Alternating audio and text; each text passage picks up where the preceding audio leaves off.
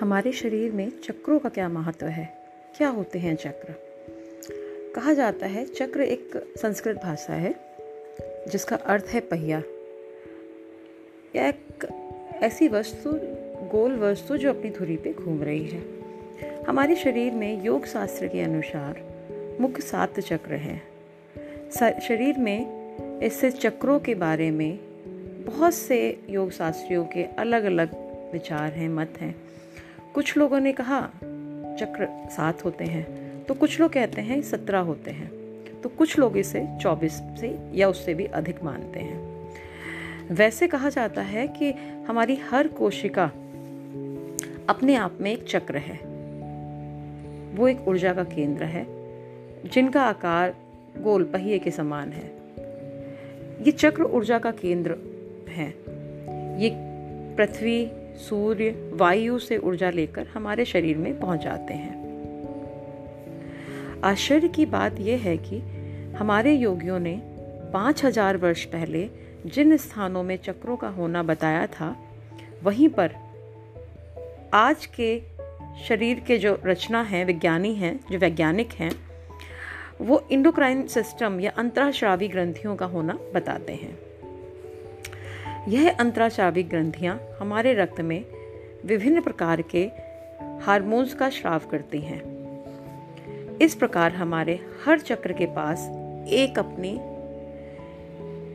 अंतरासाविक ग्रंथि है endocrine gland है, जो बाहर की बायो इलेक्ट्रिसिटी को लेकर अंतर अंतरास्रावी ग्रंथि तक पहुंचाती है। वहाँ से हर अंतरास्रावी ग्रंथि उस जो शाव है, उसको आगे उसके संबंधित अंगों तक पहुंचाती है। इस प्रकार हमारा शरीर सुचारू रूप से कार्य करता रहता है। ये चक्र पाँच तत्वों, पाँच ज्ञानेन्द्रियों, पाँच कामेंद्रियों पाँच तन्मात्राओं, पाँच प्राणों, अंतकरण के समस्त वर्णों, सात स्वरों, सात लोकों के नाना प्रकार के प्रकाश से युक्त है। साधारण अवस्था में ये चक्र बिना खुले कमल के समान है, जो नीचे की तरफ़ मुख किए हुए है।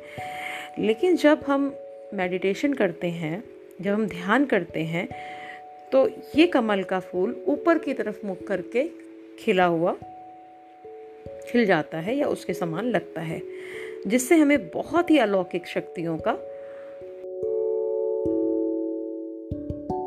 विकास होता है।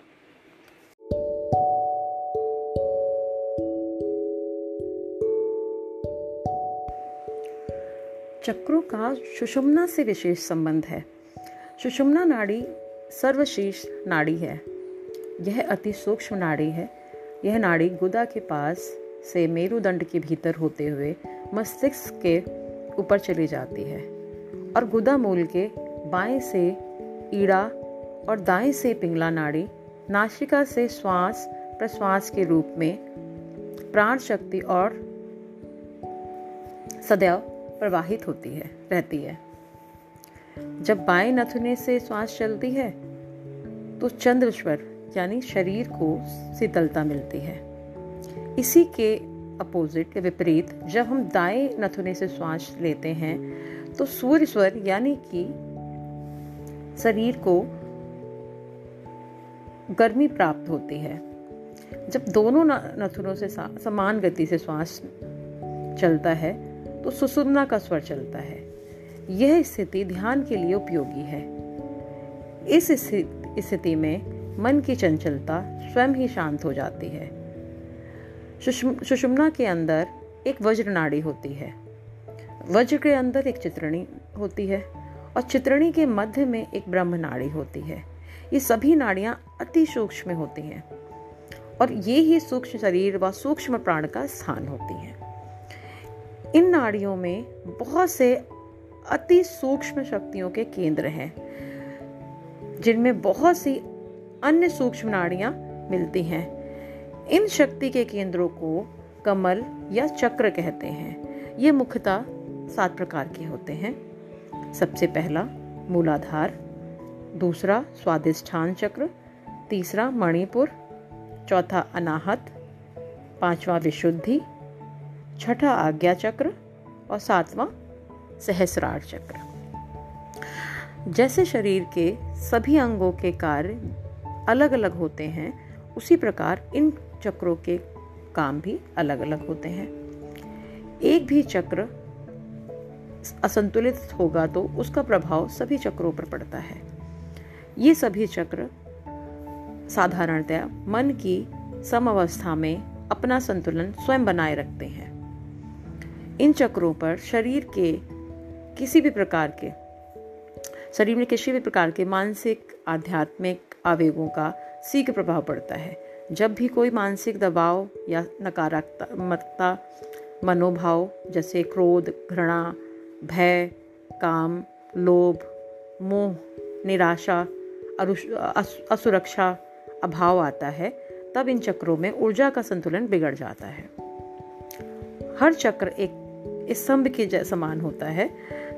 जैसे एक मुख्य स्तंभ के हिलते ही भवन के हर स्तंभ पर उसका प्रभाव पड़ता है। उसी प्रकार एक चक्र के असंतुलित होते ही उसका प्रभाव सभी चक्रों पर पड़ता है। जब हमारे अंदर नकारात्मक मनोभाव आते हैं तो तुरंत जो कमज़ोर अंग से संबंधित चक्र होते हैं, उसी चक्र पर सीधा प्रभाव पड़ता है। और चक्र चक्र का संतुलन बिगड़ जाता है। चक्र बाहर से ऊर्जा लेना कम कर देता है या बंद कर देता है। जिसके फलस्वरूप वह उससे लगी हुई जो अंतरसावी ग्रंथि हैं, संबंधित अंग पर फ़र्क डालती हैं वो। जिससे वह कमज़ोर हो जाता है और वहाँ के कष्ट बढ़ जाते हैं। उदाहरण के लिए अगर कोई हृदय रोगी है और उसे क्रोध आते ही उसे दौरा पड़ सकता है ब्लड प्रेशर वाले व्यक्ति को ब्लड प्रेशर बढ़ सकता है, अथवा जो भी आपके शरीर में कष्ट आता है, आपका चक्र अगर बैलेंस नहीं है, संतुलित नहीं है तो वहाँ का कष्ट बढ़ जाएगा। अतः अपने शरीर को ठीक रखने के लिए यह आवश्यक है कि सभी चक्र सही रूप में कार्य करते रहें।